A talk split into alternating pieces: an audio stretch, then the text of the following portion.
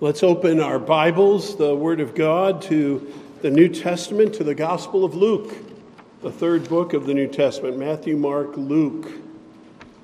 And we're still looking at chapter 1. Chapter 1 is one of the longest chapters in the Bible, but we'll be finishing it today, looking at the birth of John the Baptist and the song of praise that follows.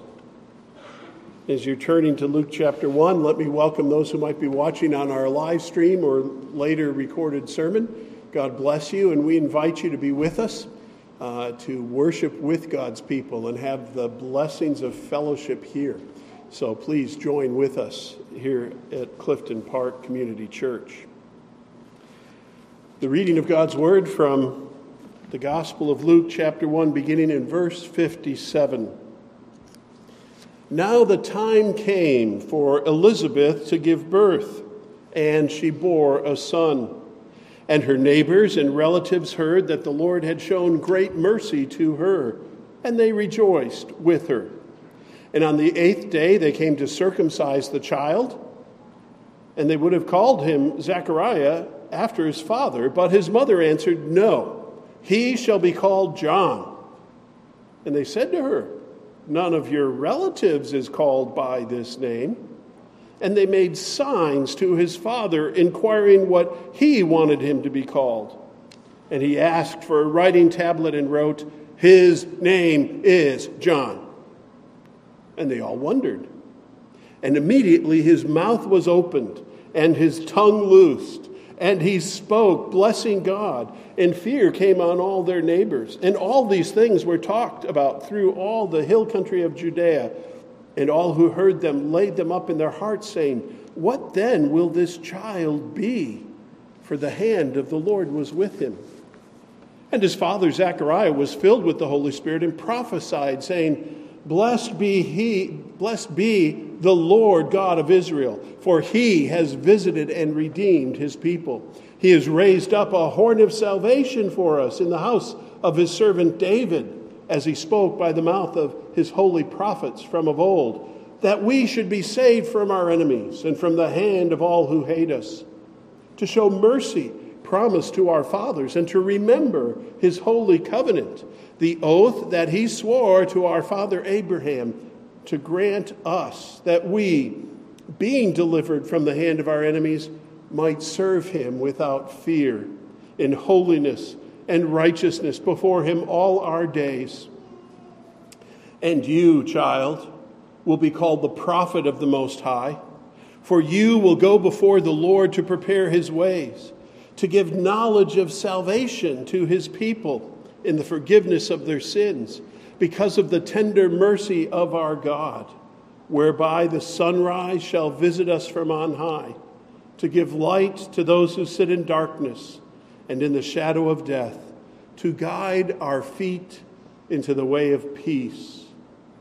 And the child grew and became strong in spirit, and he was in the wilderness until the day of his public appearance to Israel. May the Lord bless the hearing, believing, and obeying of his holy word. Amen. Amen.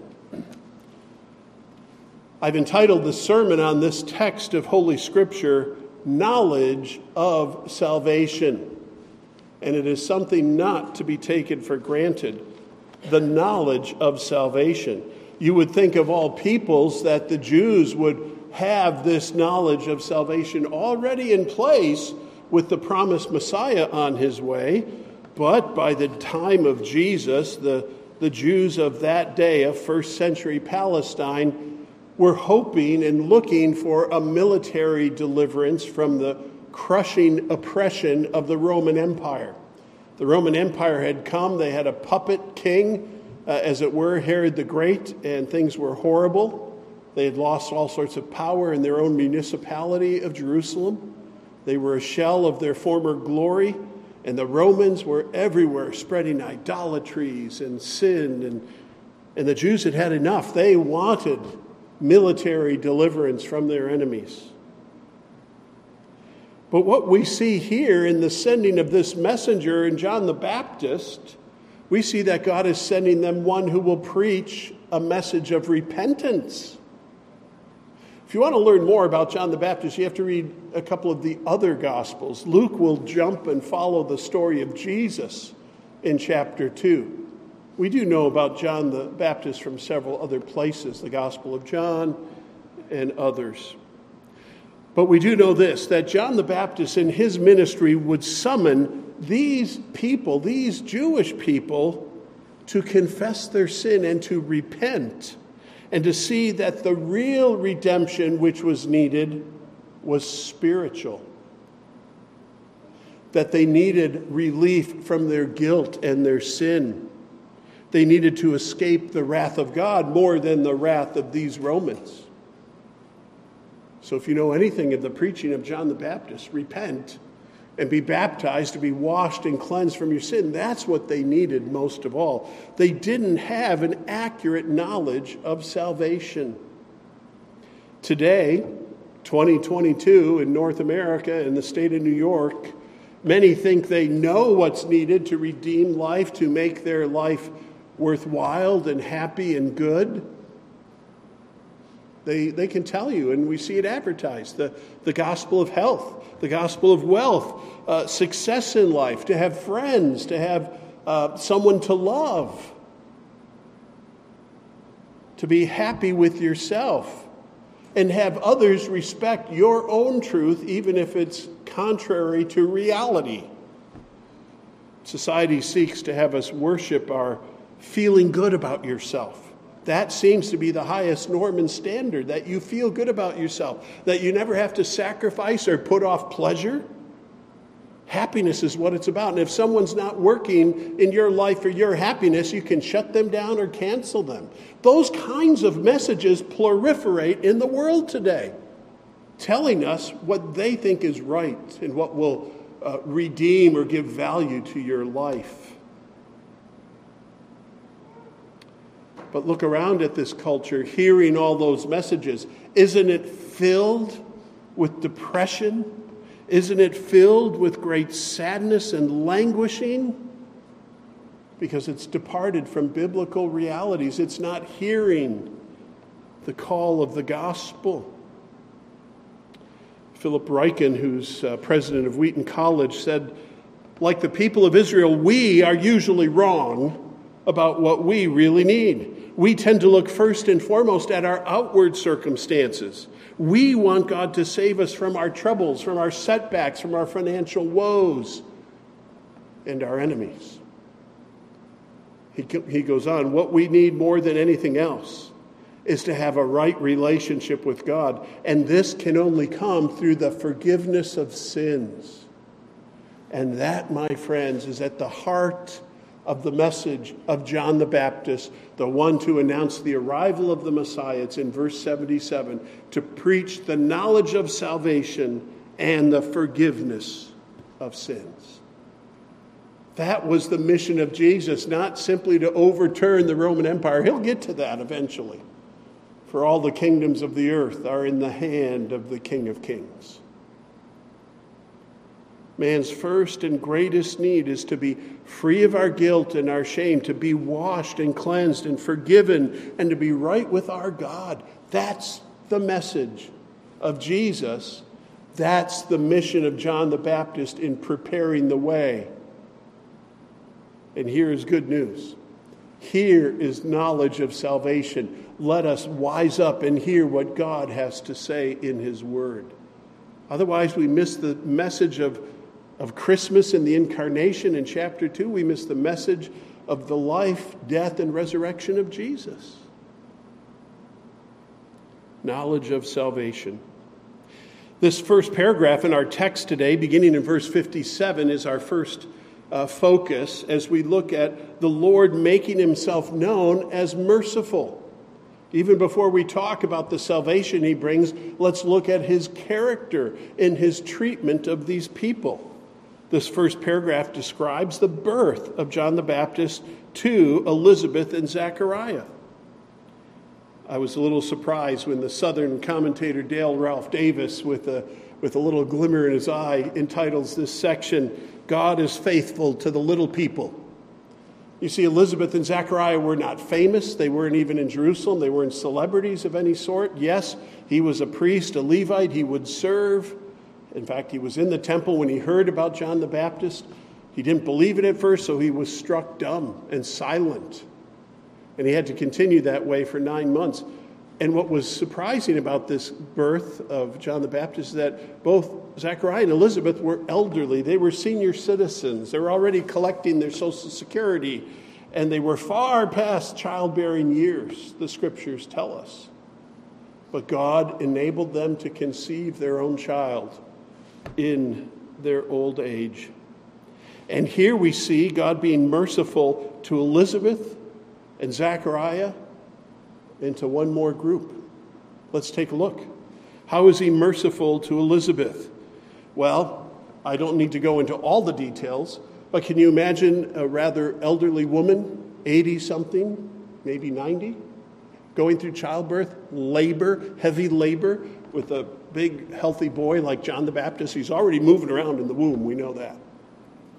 God's mercy is just to the, the safe delivery of a child to an elderly woman. God has kept his promise. We see his mercy here. She holds in her hands her own son, as God had promised. And her neighbors make the comment. Do you see it in verse 58? Her neighbors and relatives heard that the Lord had shown great mercy to her, and they rejoiced with her. It was obvious that God had been merciful to Elizabeth, who had been barren but was barren no more. God kept his word to this woman and kept her safe through the blessing of birth. And it was Elizabeth who was privileged because Zachariah is not talking. She gave out the name on the eighth day. They, they came on the eighth day to have the child circumcised. There was a crowd gathered, as was the norm, and everyone celebrating. And as they hold the child forth to the one who's going to do the circumcision, they mention his name. They thought it would be Zachariah or son of Zachariah, Zach Jr. But she says, no. He shall be called John. That's what she says. And that means the Lord is gracious or the Lord is merciful. It's really the climax of his mercy to Elizabeth. Looking through those old eyes, maybe she had all the floaters and things that cataracts and all of that, and hasn't had the surgery that we have today, but she sees this child and her cup overflows at the mercy of God. God makes himself known as a God of mercy, even in the name of John the Baptist. There's also mercy here to Zechariah. Do you see that? God is purposely not only doing these things, but having Luke write them in the gospel account. We, we don't have to have these things, but we're told these things to see further what sort of God is at work here a God of mercy. We see that Zechariah had been unable to speak and what this passage also starts to tell us is that uh, Zechariah was also unable to hear. Why do we say that? Well, when the crowd around Elizabeth wanted to confirm the name, um, they made signs to his father. They tried to do charades or sign language. The baby, what's his name? I don't know how you do name. Uh, what do we call him? And that tells us that Zechariah was not only mute, but he was deaf. We didn't have that perfectly clear in the first context. If you remember back up in verse 20, when the angel uh, scolded him for not believing, the angel Gabriel said, Behold, you will be silent and unable to speak until the day these things take place. Two things that are said there. Silent means you're going to be calm like the sea. That same word for silent is used only three times in the New Testament, and once, well, it's used more times, but once it's used uh, metaphorically when Jesus calms the wind and the waves and they're silent and it's quiet. So most scholars assume that this word can mean also mute and deaf. You're living in a world of silence, literally. And so he has to be communicated. He pulls out his tablet. Boys and girls, that wasn't an iPad or Samsung, whatever tablet. It was a, probably a piece of wood with a layer of wax on top where they could take a stylus and write and then kind of rub the wax and use it multiple times.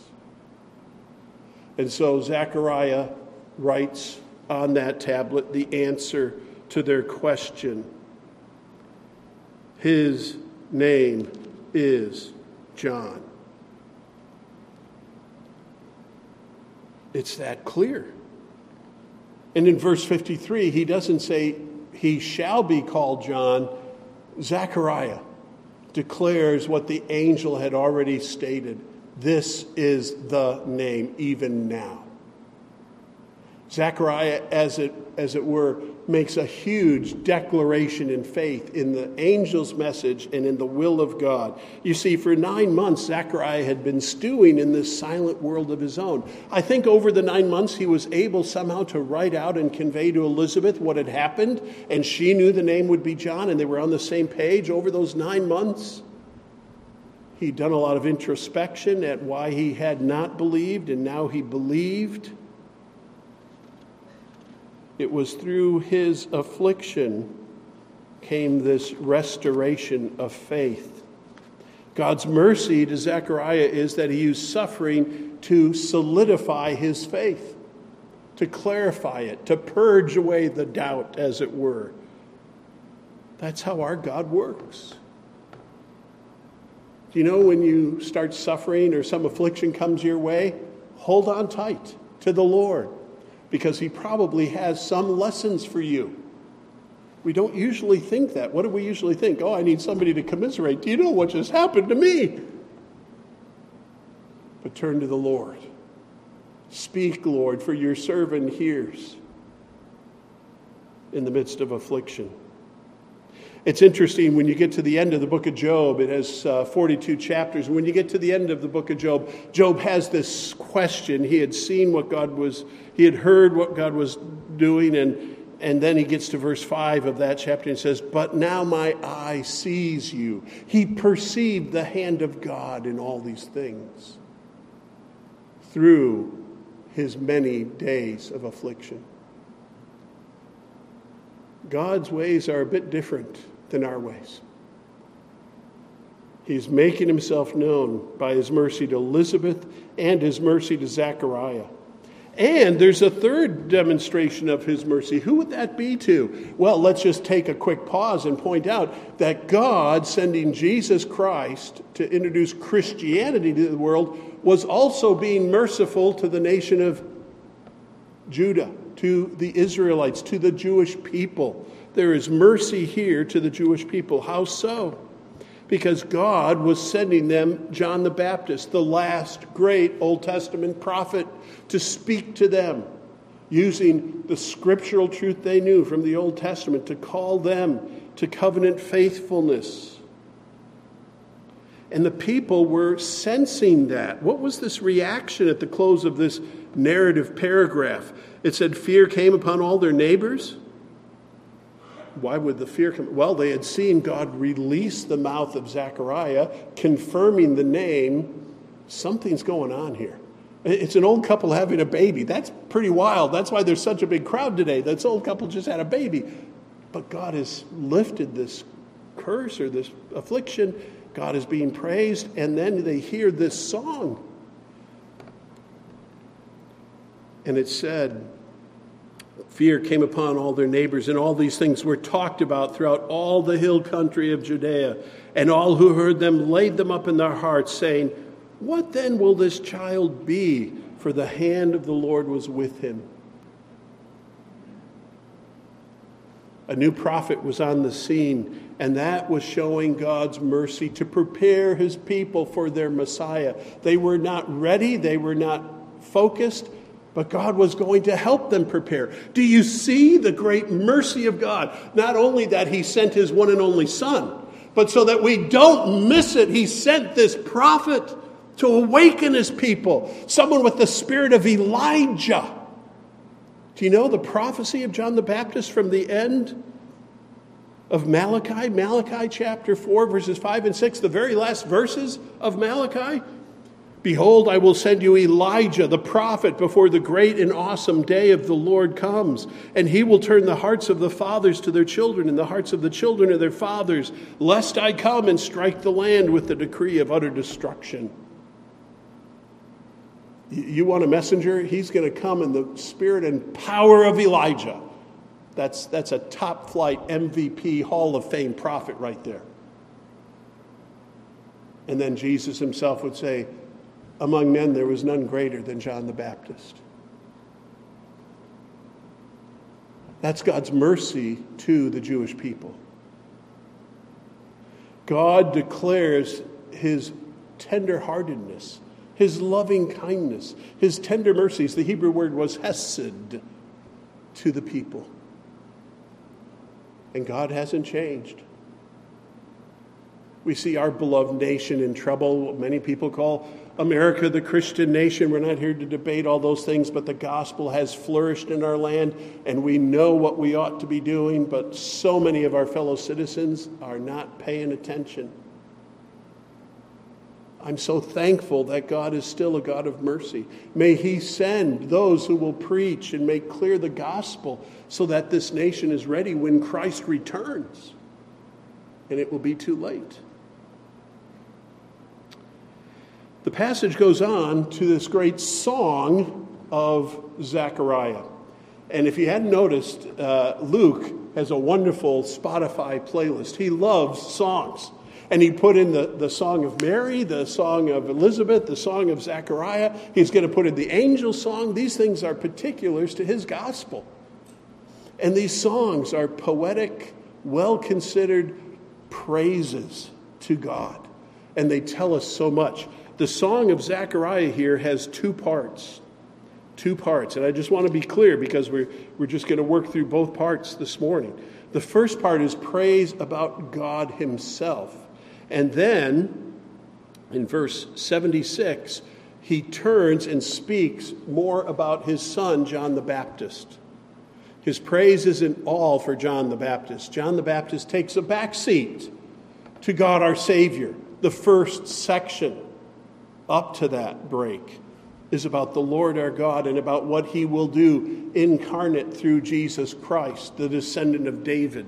You know, the first part isn't talking about John the Baptist because he was from the tribe of Levi, which wasn't the house of David. So, verse 69 and those things don't refer to John the Baptist. The first section is about God and Jesus, and later about John the Baptist. So, first, the blessing, blessings of the Lord our God.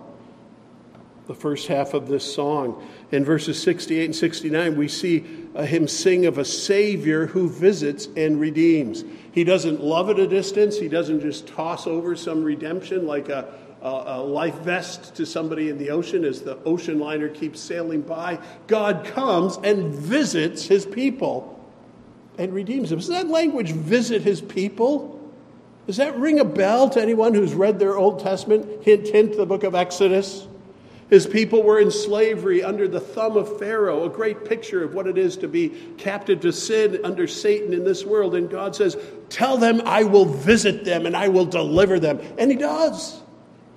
The Exodus, the historic Exodus of God's people, is the result of God visiting and redeeming them. So that language is rich. Oh, here, this isn't the sequel, this is the climax to the biblical story. I'm going to come and redeem you. A Savior who visits and redeems. The incarnation is underway. God will dwell with his people again, right? Visiting, dwelling. In the Old Testament, the dwelling was in the tabernacle, which is a fancy word for tent. And everybody, as they traveled, had their own tent, and God had the biggest tent. It was a holy tent special. It had the Holy of Holies inside it. That was God's tent, and He dwelt among His people. Now He is put on flesh. And in John's Gospel, chapter 1, verse 14, tells us the Word of God became flesh and dwelt among us, tabernacled among us. And we have seen His glory, glory as of the only Son from the Father, full of grace and truth. Jesus came with the knowledge of salvation and to procure and provide that salvation. because we have a God who visits and redeems. He comes close. All the religions of humanity are men and women climbing to try to ascend to some heavenly status or have some connection with some greater power. It's the seeking. I have good news, especially for those who seek. Our God comes, He condescends, He comes down to earth in His grace and in His mercy and dwelt among us. Jesus dwelt among us and made the Father known. And the language here used in this visit talks about how um, he has visited us and redeemed his people. It's talking in the past tense because it's as good as done, it's a prophecy. The next verse, and he's raised up a horn of salvation for us in the house of his servant David. That's referring to how he's going to do it through Christ. What is a horn of salvation? It's not just the ram's horn that you blew in Jewish worship. It's simply saying the animal strongest part and defensive part and the part that got the business done was their horn. That's a common imagery from the Bible. What is the horn of salvation? That's Jesus Christ coming into the world with power to save. And, and he could face the foes of Christianity, the foes of God, so well. He could face the devil himself. Jesus was a horn of salvation, and he gets the work done in God's plan of redemption. And that language about redemption um, be saved from our enemies and from all who hate us. Saved, delivered. Verse 74 that we've been delivered from the hand of our enemies. That speaks of the nature of our change, our rescue, our salvation.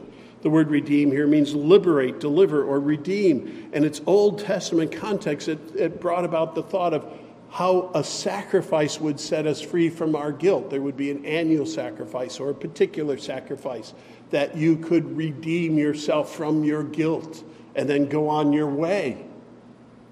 Once you had checked in with the priest and accomplished that redemption, you were free to go and did not need to fear. You had done your duty. So when this Savior God is going to visit and redeem, it has those echoes of the Old Testament. But would Jesus go to the temple? Would Jesus offer an ox or a bull or a lamb? No, Jesus was the lamb. The book of Hebrews takes great pain over several chapters to explain the work of Jesus. If you ever need a commentary on the life, death, and resurrection of Jesus, you look at Hebrews because it takes the Old Testament, shows you how Jesus fulfilled that. Here's one statement from Hebrews 9 verses 11 and 12. Hebrews 9, 11 and 12. But he's contrasting the Old Testament ways now with Christ. Verse 11. But when Christ appeared as a high priest of the good things that have come, remember the visitation, then through the greater and more perfect tent, not made with hands, that is, not of this creation, he, Jesus, entered once for all into the holy places not by means of the blood of goats and calves, but by means of his own blood, thus securing an eternal redemption. Not a temporal redemption, come back next year with your spotless lamb. An eternal redemption in the blood of Christ. This is the Savior God who's come. He's got power, the horn of salvation, and he comes to redeem. And it will be through his own blood. What a Savior God we have. He's also, in verses 69 and 70, up to 73, He's a Savior who remembers. Do you see that as a great theme of this song? Let's read in verse 69 and following. Um, raised up a horn of salvation for us in the house of his servant David, he, as he spoke by the mouth of his holy prophets from of old that we should be saved from our enemies, from the hand of all who hate us, to show mercy promised to our fathers, and to remember his holy covenant, the oath that he swore to our father Abraham to grant us. Do you hear the language? One great theme of the praise here of God who saves is that he keeps his word, he remembers his covenants, his arrangements. There's nothing more frustrating to a shopper about to make a big purchase, walking into the store with your coupon and say, oh, well, that doesn't apply to this item. You didn't read the fine print. Sorry. Uh, that only applies to this other cheaper item. Uh, my friends, with the Bible, there isn't hidden fine print. God makes his word known. He enters into covenant. He keeps covenant. And when we break our side of the covenant, it's the blood of Christ shed that pays the price for our covenant breaking. That's how this new covenant is better. Christ stands in our stead and keeps our end of the bargain. The text particularly remembers the covenant made with David, King David, someone will rule in your place. It remembers the covenant made with Abraham, that through you all the nations of the earth shall be blessed. God remembers and keeps his word. You can read the Bible and underline the Bible and pray the Bible and hold God to his word as we should rightly understand it. May God give us a right understanding to believe His word, to obey His word, and trust that He will keep His word. Because He will. And God never forgets. Children, we know the disappointment when dad sometimes has to say, Oh, I forgot about that.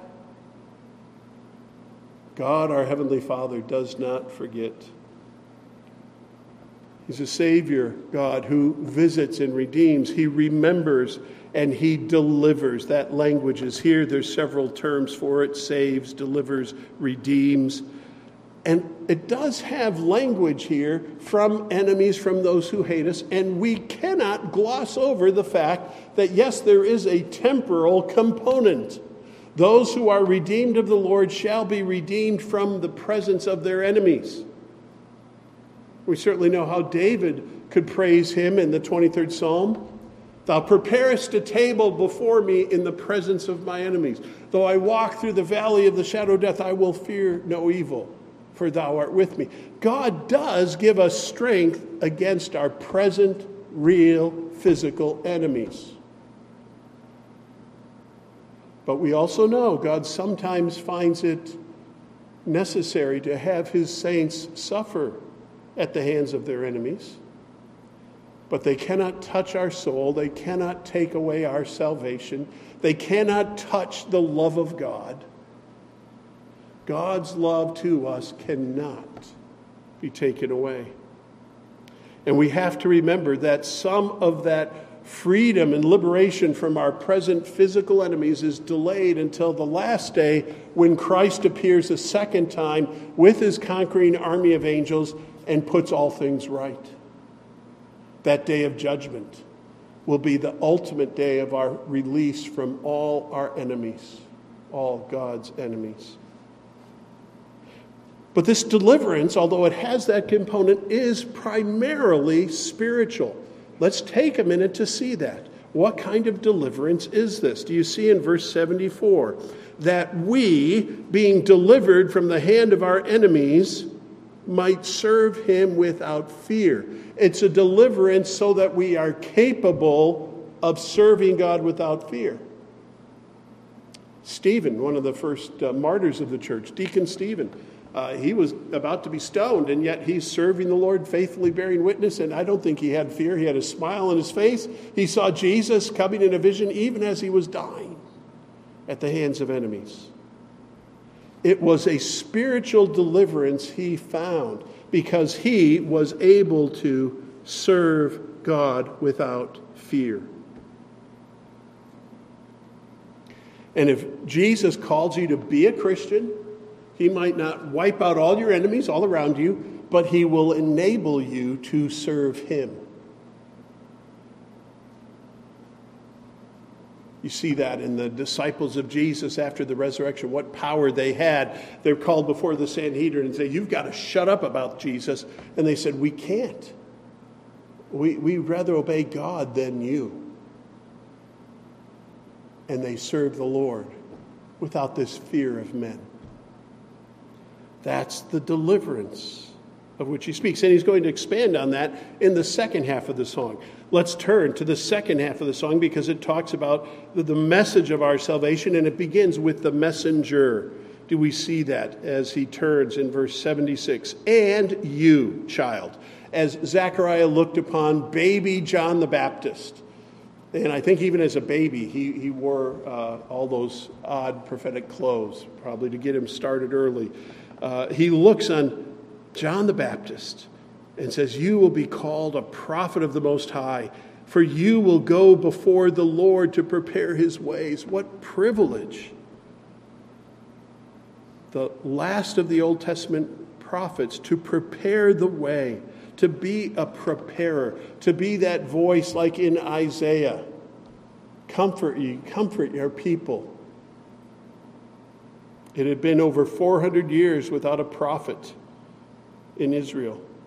And here the people see this child, they're watching this child, and this child is destined for wonderful things because he will point to the Messiah. It's interesting to note that we have just a little bit more about John the Baptist in verse 80, right at the end of the passage. We're not told much. We remember that Elizabeth and Zechariah, they were pretty old. You know, having a baby in your 80s and your 90s is a challenge who was going to raise this child if in a few years' time they were off the scene. It just says in verse 80 and the child grew and became strong in spirit, and he was in the wilderness until the day of his public appearance to Israel.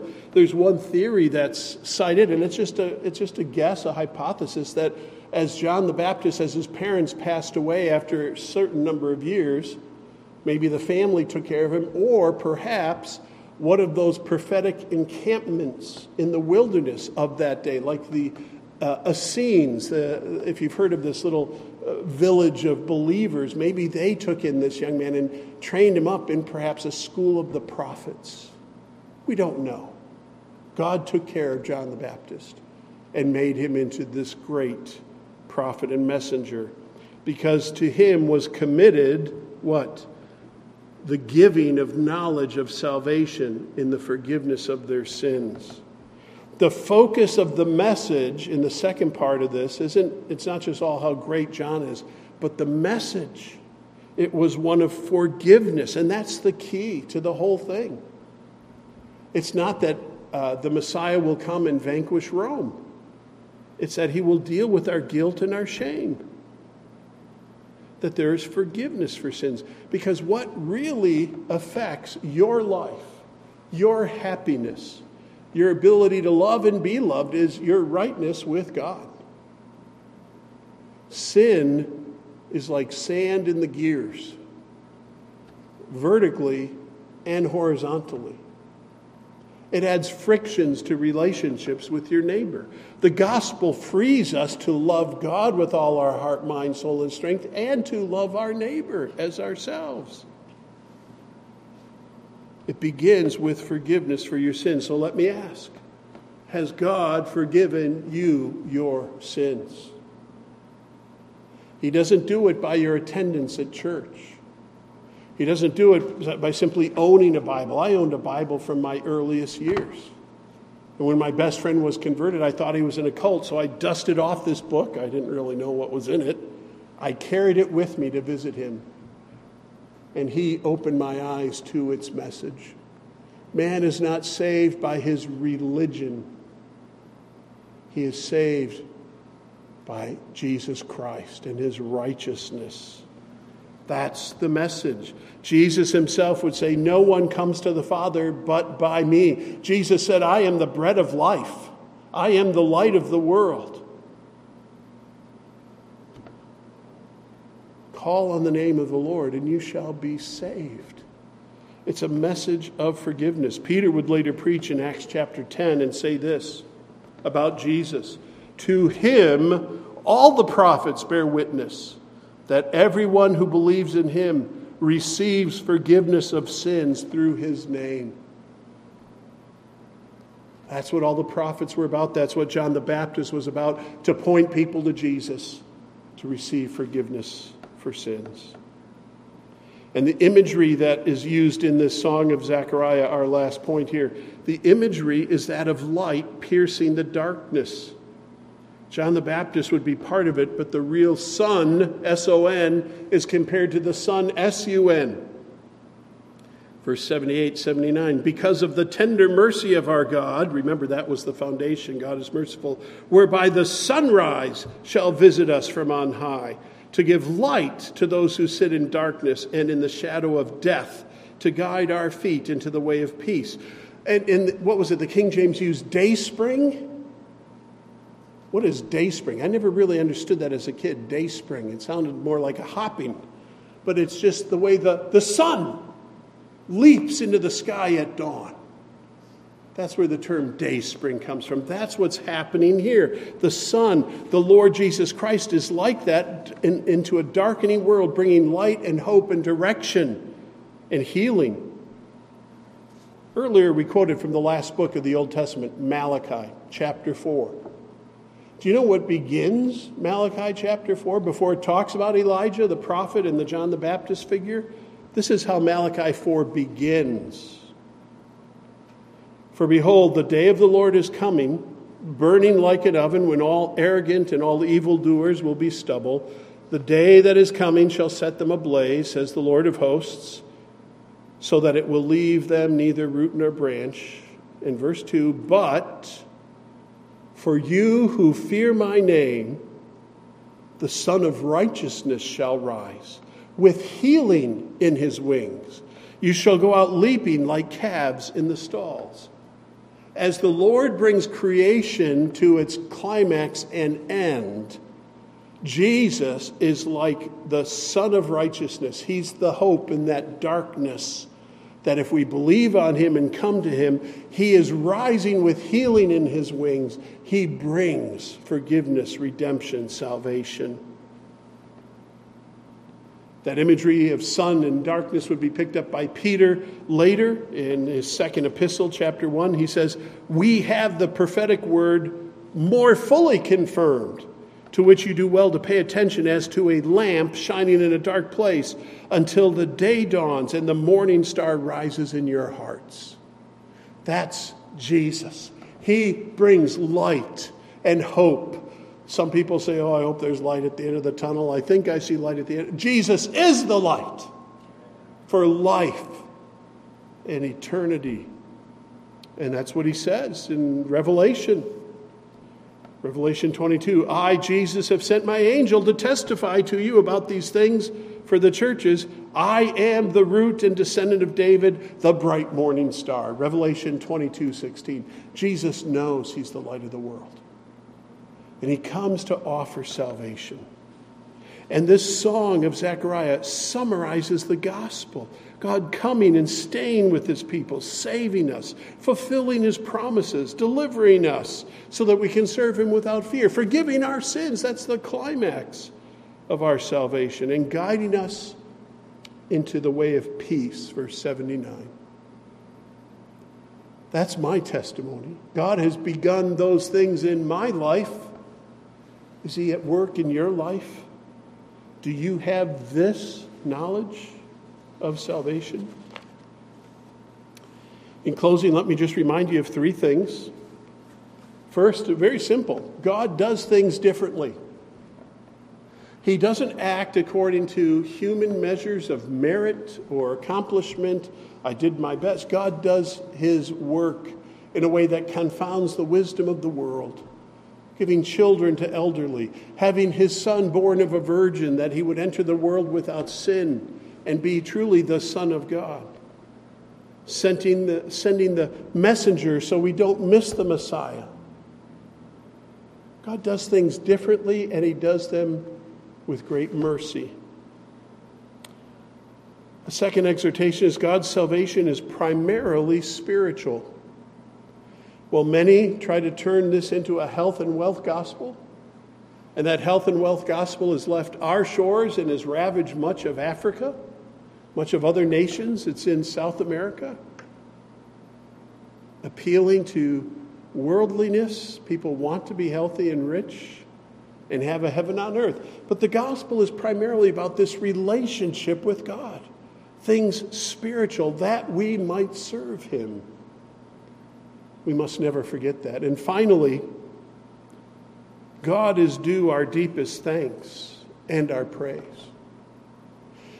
I am humbled by how much Zechariah knew of the promises of God and how he praises God. How great was his faith. That Old Testament believer. We're New Testament believers, right? How great was this Old Testament believer's perception of who God was and what he was doing? His praise was rich and vocal.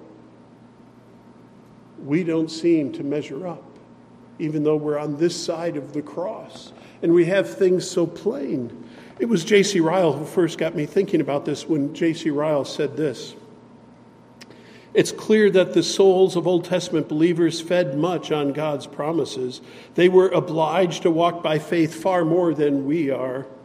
They knew nothing of the great facts which we know about Christ's life and death and resurrection. They looked forward to redemption as a thing hoped for but not yet seen, and their only warrant for their hope was God's covenanted word. Their faith may well put us to shame. So far from disparaging Old Testament believers, as some are disposed to do, we ought to marvel that they were what they were. And I think we ought to model that.